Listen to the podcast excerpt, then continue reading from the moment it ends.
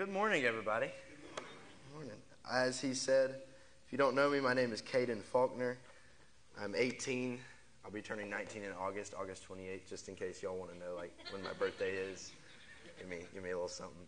But uh, yeah, uh, I am very excited for this opportunity again. This will be my third time on this stage preaching to my home church, so it's an honor.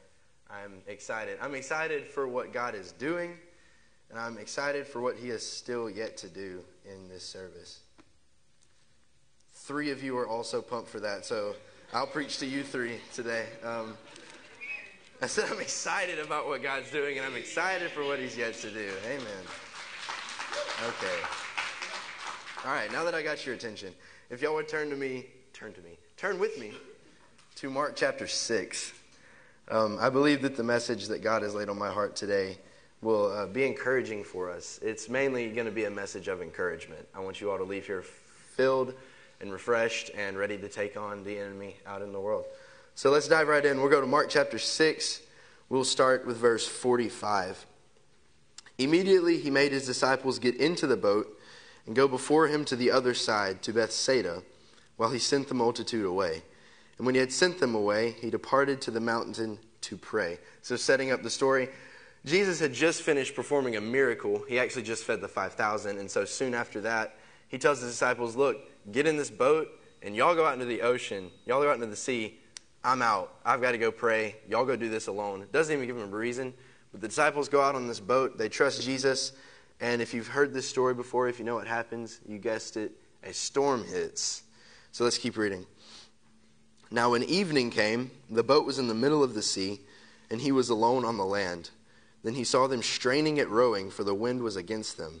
Now, about the fourth watch of the night, he came to them, walking on the sea, and would have passed them by.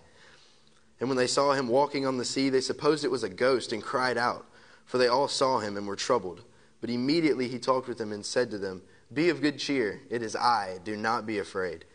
Then he went up into the boat to them, and the wind ceased, and they were greatly amazed in themselves beyond measure and marveled.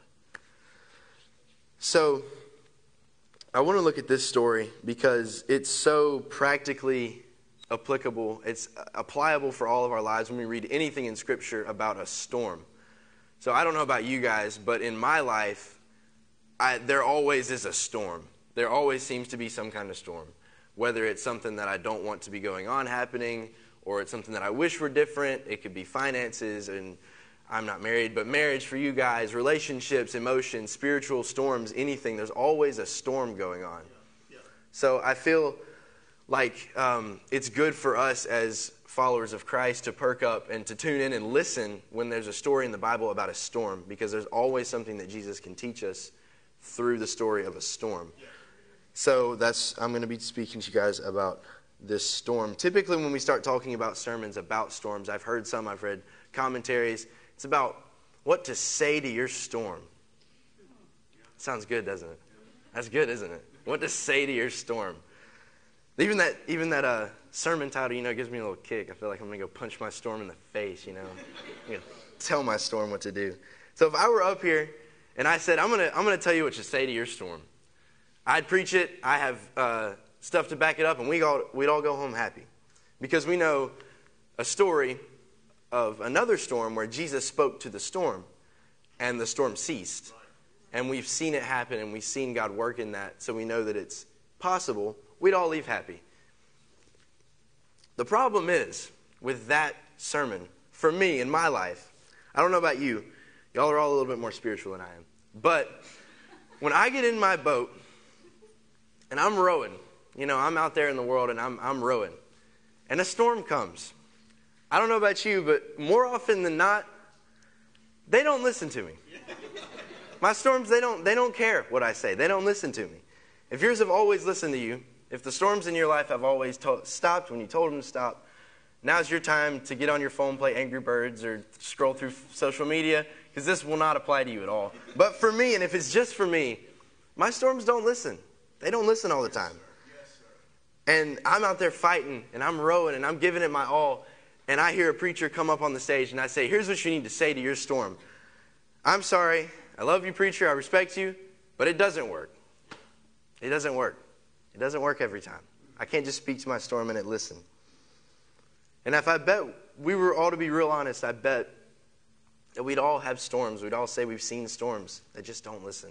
And they continue and they go on and on and on. And they just don't listen.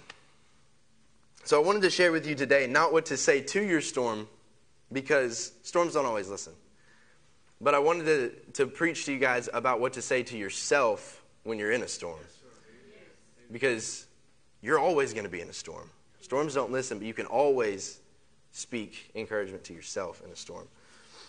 Because we have to understand that in order for God to do something through us, He has to first do something in us. And a lot of the reason why the work and the purpose and the plan that God wants in our life doesn't happen is because of how we speak to ourselves before Christ can work through us. The self talk, it's the self language that needs to be changed. So, I started to think about the story that we have here. I started to think about the disciples and when they went out on the Sea of Galilee. Um, little geography lesson here. The Sea of Galilee is about 33 miles around. It is on average 88 feet deep. There are parts of it that are 140 feet deep. It's 700 feet below sea level, and it's surrounded by mountains. Now, what does all that mean? I'm not a geographer, but sources tell me that that's the perfect condition for storms. Like, it's the perfect condition. It's in a valley. It's, I mean, humid probably. It's in the Middle East. There's a lot of storms that happen on the Sea of Galilee. We even read in Scripture that there are a lot of storms on the Sea of Galilee. So the disciples are out on that boat and a storm hits. And the Bible just says that the disciples were rowing. Now, I like to put myself in the story a little bit. And if I, would be willing to bet that, contrary to the clean cut version that Mark says, and they're just out there rowing, like a storm's going on, and they're just, I don't know, how, how do they row? Do they row like this? Or, like this? I don't know. I don't know if they're like in a canoe rowing. Anyways, they're out there rowing, and they're just like, oh, it's a storm. Cool. Rubbish. There's no way they were just rowing. So we know the disciples, it was probably a little bit more chaotic than that. They're not the most clean cut men on the face of the planet. It was more chaotic than just rowing. So there were probably some conversation, some colorful language, some infighting, some yelling, some hustling, some panicking. And I bet they weren't saying the right things to themselves in that storm to keep them prepared for the storm. Would you be, would you be asking some questions? Would you be saying the right things to yourself? So stay with me. I'm setting up, we're going somewhere with this, I promise. But I want to make sure that we know what to say to ourselves in a storm rather than just what to speak to the storm. So uh, go with me again. Imagine the scene on the boat with these disciples, right? I mean, they were probably going at it with each other. You idiot! You idiot! You didn't see the cloud coming and row this way. Do this, do this, do this. I mean, tell me, tell me right now that Peter was under control. There's no way Peter was under control. Tell me that, uh, oh, what's his name? I just forgot his name. Thomas. Tell me he was like not doubting that this was going to work out. Like, there's no way. These guys were in way over their heads. And I bet, like I said, they weren't saying the right things to themselves. There were some moments of weaknesses in this storm. So, since there were questions, since they didn't know what to do, I started thinking about okay, what would the questions be? What were they asking themselves? What were they confused about? What were they wondering? If I got put in a boat and I got sent out into the middle of the ocean, and it happened so quickly, and like, you know, Jesus had just did an incredible miracle. He just fed 5,000 people with like a kindergarten school lunch. So I'm probably going to like get in the boat and do what he says, right? So like, it happened so quickly. Jesus said in the boat, well, let's get in the boat, you know, let's start rowing. So Jesus tells you to jump in the boat, you jump in the boat. But I would have had some questions once I got out there. The first question that I would have had, if I get out there and I'm rowing and I'm with my buddies and I look around and it happened so quickly I didn't even think about it and Jesus isn't out there, first question I would ask myself is, why are we out here? You know? Like, why are we out here? And I know that sounds so trivial and it sounds so stupid, but I'm going to explain to you what I'm doing. What I'm going to do is I'm actually going to unpack a strategy and some questions that the enemy comes to you with to cause you to question the journey that God has you on. Because often the enemy will come with a question. Hey, hey, Eve, did, did God really say you couldn't eat the fruit? Did God really say? Hey, Jesus, why don't you just turn these stones in, into bread? You're hungry, bro. Like, just turn them into bread. Ask your angels to come and catch you when you fall off this cliff or whatever. He comes with a question. The subtlety of the enemy's plan and attack for our life is to ask us a question that then lures us into a conversation. That's why it's so important for you to know the answers to these questions that the enemy is going to bring so he doesn't allow you to question the journey that you're on, that God has you on. Even when a storm hits, even when it's the worst of the worst, you got to know the answers. So the questions will come. That's why we have to know what to say to ourselves when he asks us, What are you even doing out here? What are you even doing out there? Why are we out here? Why did we have kids? You know, like these, these kids are more trouble than they're worth. Why did we have them? I know it sounds horrible when you say it, but be honest. That's a question. Why, why did we even get married? Why did we start this business? Why are we, why are we doing this? Why did we move here? Why did we allow these people to come to our life? Why am I where I'm at? What are we doing out here, Jesus? Do you know the answers to those questions? Because if you don't know the answers to those questions, the simple why questions, the enemy will get you at question number one. He's got you. He's got you. And the moment you listen to the lie, you empower the liar. So you have to stop him at question number one. So when he says to you, What are you even doing out here? What do you say back?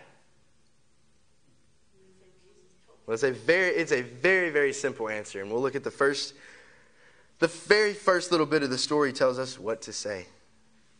Um, where Jesus made his disciples get into the boat. Do you know what the greatest answer for the disciples on that boat? The greatest, the greatest answer you can say when the enemy comes to you and says, What are you even doing out here? Why are you here? The greatest answer, I want you to write it down if you can. The question, the answer to the question, What are you even doing here? Is that I was sent here. I was sent here. They were sent by God on that sea that day. Those kids were not your idea. That marriage was not your plan. You're not good enough to have that chick sitting beside you. That you're not smart enough to uphold this business. It wasn't your plan to move here. God has you right where He wants you. And if it's God's idea and He puts you there, then He'll cover you when the storm hits and the questions come. That's when we have to answer because we will hear the questions and then get into conversations. We'll hear the, why are you here? Oh, I'm not, I don't even know. I don't even know. I'm not even a good businessman. I'm, I'm terrible with money. Why am I even doing this? I should just quit. I'm not a good mother. I'm not a good husband. I'm not a good worker. I'm not a good boss. That's when you have to grab yourself and you got to remind yourself that you are nothing without God. It was God's plan. He did it. He put you there, so He ordered your steps, and maybe your, your steps are ordered by Him. Maybe His hand is on you, and if His hand is on you, He will come through for you, and you need to remind the devil that I was sent here. That I was sent where I am. I'm going to pull a little forward conference on you guys. I need you to say it with me. So say it. I was sent. Say it with some attitude. Like you're like, hey, I was sent here. I was sent here. He put me in this relationship. He gave me these kids. He told me to move here. He gave me this business. I was sent here. So it may look like I'm on my own, but I'm not because the sender is covering me. And if he sent me, he's going to cover my journey. So, devil, when you take on me, you take on the one that sent me. He will cover me, and it is his plan. So, don't forget that I was sent here. It will give you a rock to stand on when you, when you know that you were sent by God and that you have a purpose where you are. If, and if God didn't do it, then what's the point in fighting for it? So I was sent here. When the devil comes to you and you're in a storm, and they and, and you ask yourself, what am I even doing here? Why am I in this mess? You were sent there. And you have a you have a purpose for being there. You were sent there by God. So that's the first question. The next question I wrote down that they would have asked Because you, once you establish that, okay, Caedan, okay, yeah, okay, I'll say it out of my mouth. I, I was sent. I was sent. Good. Devil, you're gone. First attack's, first attack's gone. Good. But you know he's going to come back with something else. He's not going to stop there. So if you've been sent by God on that boat, if you've been sent by God to where you are and He has ordered your steps, then why are you in a storm? Why am I in a storm? That's a good question, isn't it? It's just like the other one. That's a good question. I think it's a great question. If I've been sent by God, the one who loves me, the one who gave it all for me, if I've been sent by Him where I am, then why the heck am I in a storm? Why in the world am I in a storm? Isn't God's hand supposed to be on my life? Are my steps ordered by Him? Why am I going through a storm? Did we take a wrong turn? Is this wrong? Did I do something wrong? The enemy will come and ask you, why is it so bad? If, if God sent you and He loves you, then why is it so hard? If God put you two together, then why is it so difficult to make it work? If God gave you that business, then why is it so hard to uphold? That's where the enemy comes on the next question. So, my question is again what are you going to tell yourself when the enemy comes and says, Why are you in a storm? Why is it so tough? One of the most powerful things that you can tell the enemy when you're in a storm is that this is not going to last. When you question why you're in a storm, you have to be encouraged and know that it will not last. Storms are seasonal. That's the nature of storms. Storms come, storms go. And that's why it's an important message for us to get in our hearts and our spirit about what I say to myself in a storm and not get so caught up in learning how to speak to the storm because maybe maybe that storm you're in has not been sent by the devil to break you. It's been sent by God to build you. And you have to be careful that when you speak to a storm you're not speaking against something that God has put in place and that God has allowed. So maybe I could be wrong. I could be wrong about your storm but maybe what God wants you to learn in this storm is what to say to yourself when you're in the storm so it doesn't drag out longer than it should be and He can do His work in you. So, one of the best things you can say about it and be encouraged by is this will not last. It won't last. Now, that doesn't mean that it won't be as hard as heck when you're in it. Doesn't mean it isn't going to be easy, or doesn't mean it will be easy. It's probably going to be hard. There's no storm that God will ever send you to. There's only storms that He will send you through. And if you're sent through them, that means that there will be a time when you come out of that storm, and what's so great is that you'll be stronger and more grounded in your faith when you come out than you were when you went into it. It will not last. Because weeping endures for the night, but joy comes in the morning. It gives me hope when I know that it's not going to last. Because all I have to do is endure just right now, because it won't last. So it helps me answer the question why, why, why am I in a storm? Well, maybe the storm is a part of my journey. Maybe the storm is going to grow me. Maybe the storm is going to grow me in a way that fine weather won't. Certain storms in our lives have a way of squeezing out the crap that we don't need in us. If you look at the, uh, the language in verse 48, it says that they were straining at rowing. Again, I'm not a historian, you're going to have to trust my word, but sources tell me that that word straining, when it's translated back into the original text, is the same word that they use for the process of refining a fine metal. So, what they do and what they did is they take a certain type of black stone, and then they get the precious metal, let's say gold in this case, and what they do is they rub it against that black stone. And the response that the gold has to the black stone determines its level of purity right?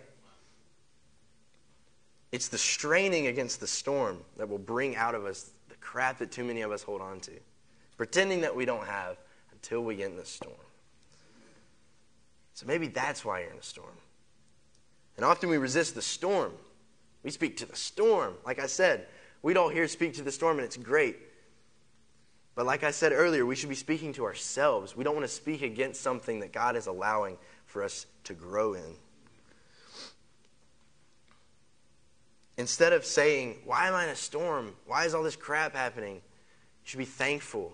Be thankful that God has you in the storm. Say, God, thank you for this storm. I don't know why I'm in it, But I'm thankful that you have me where you have me because I didn't know all this garbage was in me.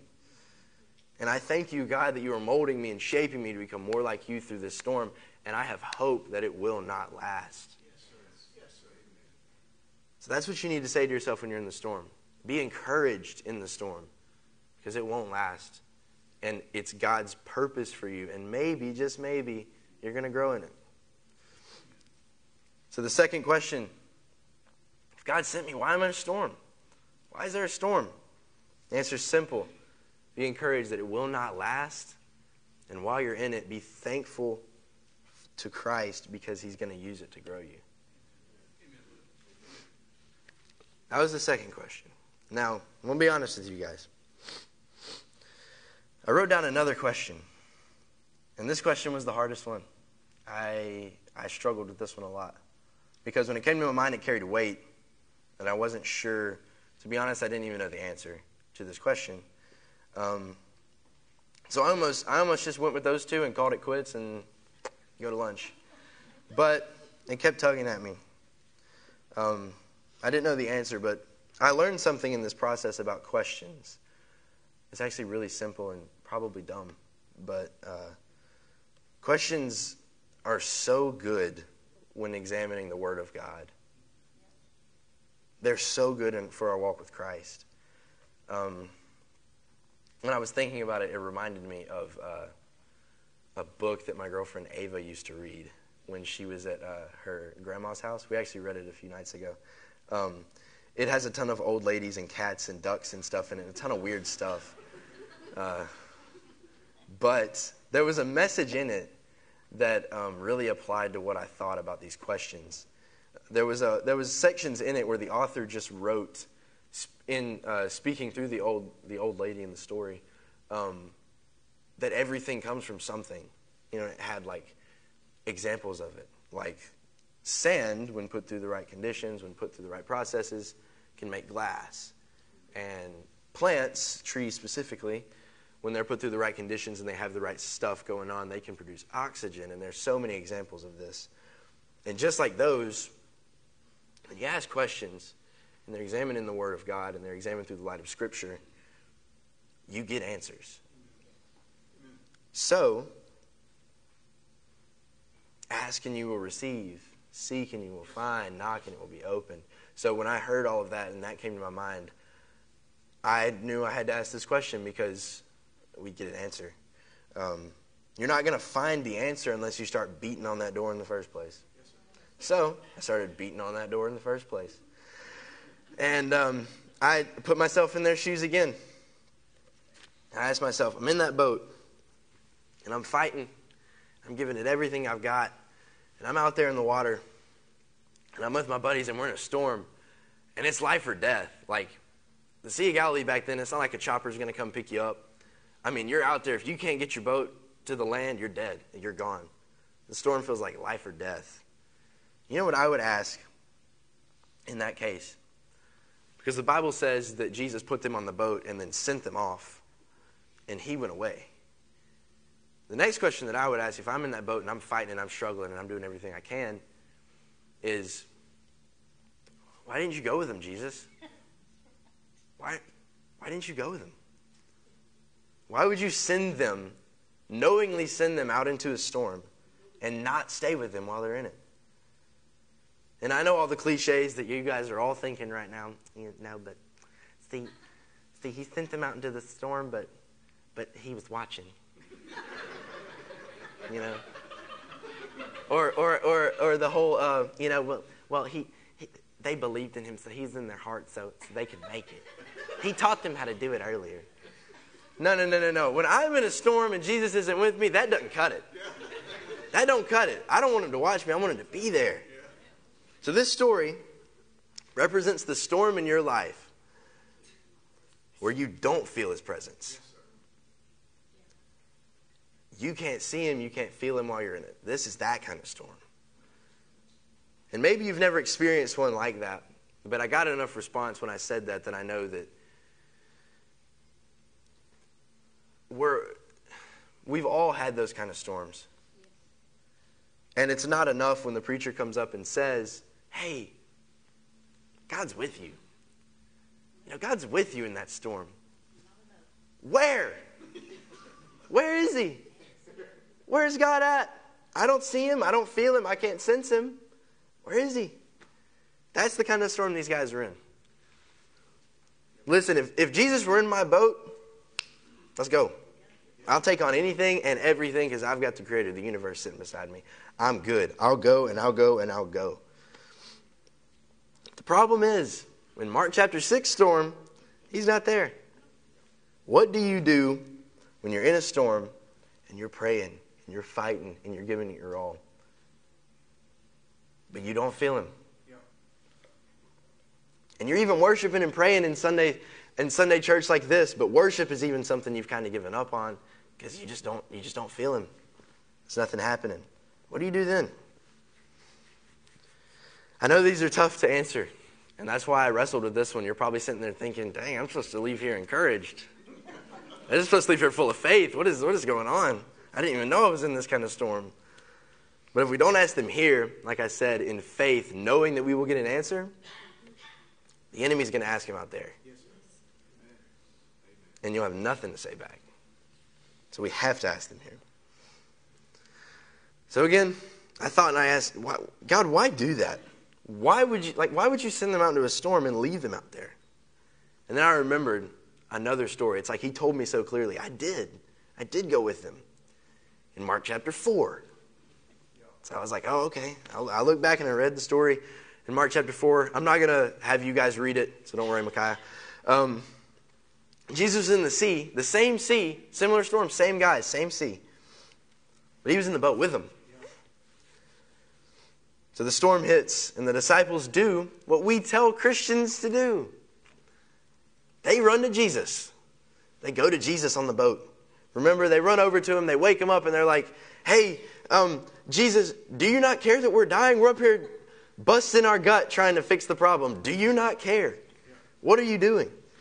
And Jesus calms the storm, gets up, and I feel like out of fit of sarcasm, he gets up and is like, and then he points to the disciples. And then he points to the disciples. And he says, You have no faith. No faith. What? No faith? I mean, I don't know about you, but if I'm on a boat, I do a lot of this because I like to put myself in the situation. If I'm on a boat and I'm up there busting my gut and I'm hustling, I'm doing everything I can, and the creator of the heavens and the earth is just sound asleep on the, on the bottom of the boat, I'm going to be a little annoyed, right? Why doesn't he, why doesn't he see me? I mean, I'm, I, I mean, I, Jesus, hello. We're dying up here. I don't know if anyone told you. We need your help. Help, a wonderful Lord and Savior. Like, help me, please, Jesus. Isn't that what we're supposed to do? Isn't that what we're supposed to do? No faith. They had no faith, and that's what they did. So then I asked another question. Because they went and got Jesus. And he looks at them and says, He doesn't say you've got little faith, your faith is too small. He says, No faith. It just, it just blows my mind because isn't that what we're supposed to do when we get in trouble? Isn't that what the church tells us to do? Run to Jesus. What did Jesus want them to do? What did he want them to do? They had no faith. So I just kept comparing the two storms, mainly because you see two completely different responses from Jesus. In Mark chapter 4, he calls them out and says, You have no faith. In Mark chapter 6, he calms the storm and says, Be of good cheer. It's me. It's just me. It's only me. That's, that looks like two, like two completely different Jesuses. One's bad day Jesus, a little harsh. And then one's the nice Jesus. I like this Jesus, you know, the one that'll calm my storm and then say, hey, it's just me. But in the Mark chapter 6 story, it says that the disciples, they were rowing. They were rowing. They were giving it something. They were giving it something. In fact, if you look at it, it was the moment that Jesus saw them struggling. It says in verse Um, 48. And then when he saw them straining at rowing, for the wind was against him, he saw it. And then about the fourth watch of the night, he came. It was the moment he saw them rowing that he came. When you read Mark chapter 4, the angry Jesus storm, you know what it says the disciples were doing before that, before they came and got Jesus? Nothing. Nothing. So, I thought, and I asked Jesus, what did you want them to do? They, like I said, they, they came to you. They didn't need to do anything. He just wanted them to do something. He just needed them to do something. So I know I've done this like eight times, but I went back to Jesus and I was like, I don't get it. Oh gosh. You fix that. Hello. We're good. So I went back to Jesus. I'm sorry, this is kind of how my brain works, but I, I put myself in the story and I just worked through it. I said, Yeah, I know, I know, Jesus, that it was a rough storm. Like, I would have gone to you. I mean, they were afraid and trusted you to fix it. Like, what did you want them to do? And it's like I heard, and I, I was reminded that Jesus didn't come to make dependents, he came to make disciples. And listen, I wrestled with that too. I was like, but aren't we supposed to depend on you? Like, I'm supposed to go to you, right? There's a little bit of dependence. But stay with me because I know this verse is overused. Not according to Philippians 4:13.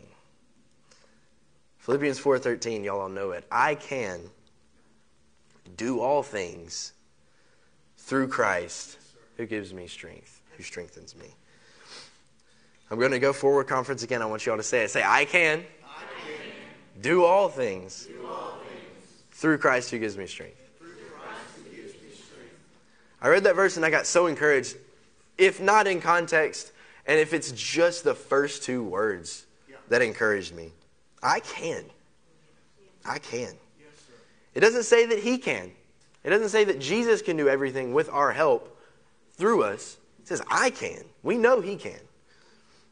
If it said He can, that would encourage me in a Mark chapter 4 storm when He's in the boat with me. But I'm not in a Mark chapter 4 storm. He's, I don't feel Him, He's not there. Right now, you're maybe, you're, maybe you're not in a Mark chapter 4 storm where you feel his presence. You're in a Mark chapter 6 storm and you just feel like he's not there. You don't, you don't feel him, you can't sense him.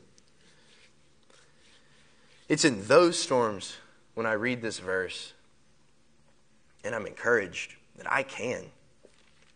I can do all things through Christ. I can make it through this storm. I can endure through the power of Christ. It doesn't doesn't matter if Christ is in me. It matters if Christ is in me. It doesn't matter if Christ is with me in the boat or he's up on a mountaintop. The proximity doesn't matter with the power of God. The power of God is in me, so I can do all things through Christ. I have the power of God to do what he has called me to do in my storm. Isaac, you can come on up. I'm about to close. Um, so, two of the most powerful words that you can say to yourself when the enemy comes and says, Why is he not with you? is I can. I can do all things. What were the disciples doing? They were just doing what they knew to do. They were just giving it a go. It may not look pretty, but Mark chapter 6 worship doesn't look pretty. It may not sound pretty, but Mark chapter 6 prayer doesn't sound pretty. It's a storm.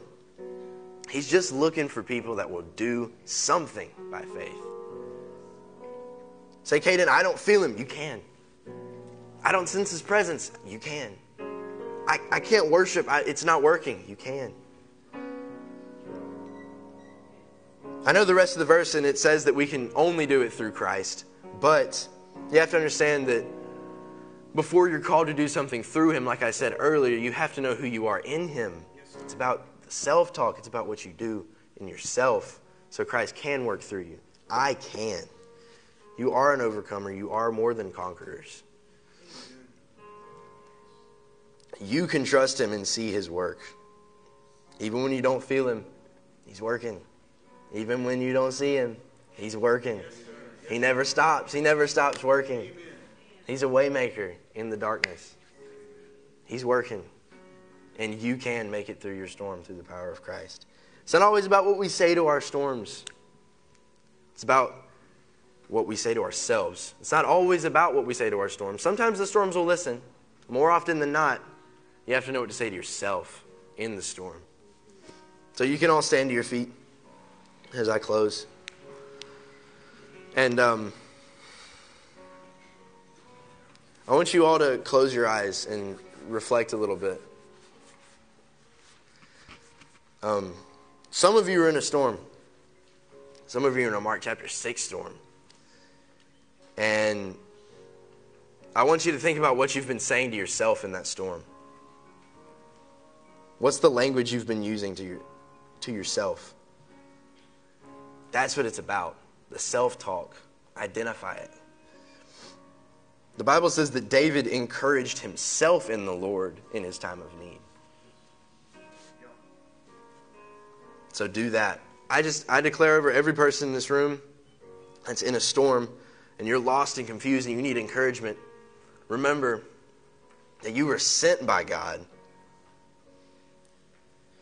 I want to tell you that you're not doing it on your own, in your own plan, and not through your own strength, but it's God's plan that is happening. And the enemy is trying to pull apart what God has put together. Who does he think he is? Who does he think he is? Remind yourself that God did it, and the storm won't last. Just because I'm in a storm doesn't mean I have to question his purpose or plan for my life. You can. Even when you feel like you cannot, you can endure. You can prosper. Not in your own strength, I don't want you to think that I'm saying that you can do it on your own. It's through the power of Christ and His Spirit on your life, the strength that God has given you. You can. That's what you need to say to yourself in the storm. So, Father, right now, I pray for every person in this room. I pray that you would meet them where they're at right now and touch their hearts and convict them of the language that they've been speaking to themselves in their storms. I pray that you would renew their mind, yeah, God. renew their soul, give them the strength to speak encouragement, help them to know and remember that they were sent by you, that they are your child, and that you got them covered. Help them to know that this storm is out of your plan and it's your purpose. It's their purpose in the storm through you. And lastly, encourage them all that they can make it. They can come out the other end of whatever storm they're in, whether it's marriage, whether it's finances, whether it's business, sickness, whatever it is, they can make it to the other side because of you, because of your strength and your power. So that I pray that over this whole congregation, that they would be encouraged today and that they would seek you and that they would find you this week in their storms. We love you, Lord, so much. Thank you for loving us. I ask all these things in Jesus' mighty name. Amen.